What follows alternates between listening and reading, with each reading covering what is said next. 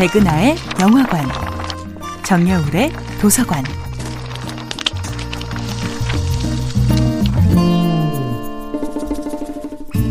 안녕하세요. 여러분들과 쉽고 재미있는 영화 이야기를 나누고 있는 배우연구소 소장 백은하입니다.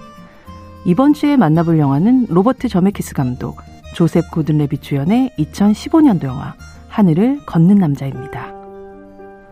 천구백칠십사 년 팔월 칠일 아침, 모든 이들이 일터로 걸어가는 그 시간, 한 남자는 자신의 일터 위에서 걷기를 시작합니다.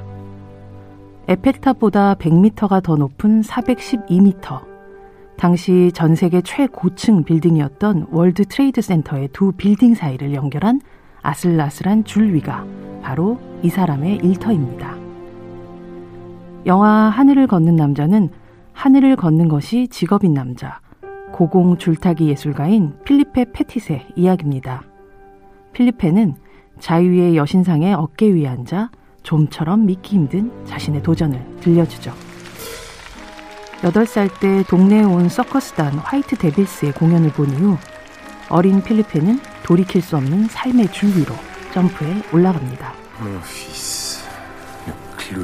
내 아들놈이 서커스단 광대라니. 나무와 나무 사이에 줄을 연결해 연습과 연습을 이어가던 아들을 보며 필리페의 아버지는 기함을 토하지만 이미 아들의 꿈은 막을 수가 없습니다. 돌이킬 수 없다는 뜻의 프랑스의 속담대로 당근이 푹 익어버린 것이죠. 마침내 노트르담 대성당 위를 걷는 것도 성공했지만 자신을 범법자 취급하는 세상의 시선에 낙담하던 필리페를 사로잡은 건 치과 대기실에서 본 하나의 기사였죠. 미국 뉴욕의 월드 트레이드 센터가 곧 완공 예정이라는 기사 속에 세상에서 가장 높은 빌딩의 청사진, 그 쌍둥이 빌딩과 빌딩 사이에 연필로 한 줄 선을 긋는 것으로 모두들 미쳤다고 말하는 무모하고 아름다운 꿈을 꾸게 된 겁니다. 누군가에게는 신기한 서커스처럼 보이겠지만 필리페는 자신을 공연장의 광대가 아니라 아티스트라고 말합니다. 그리고 자신의 공연을 단순한 쇼가 아니라 쿠데타라고 선언하죠.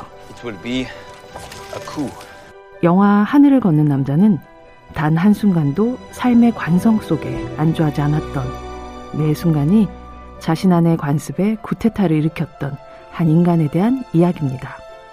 백은하의 영화관이었습니다.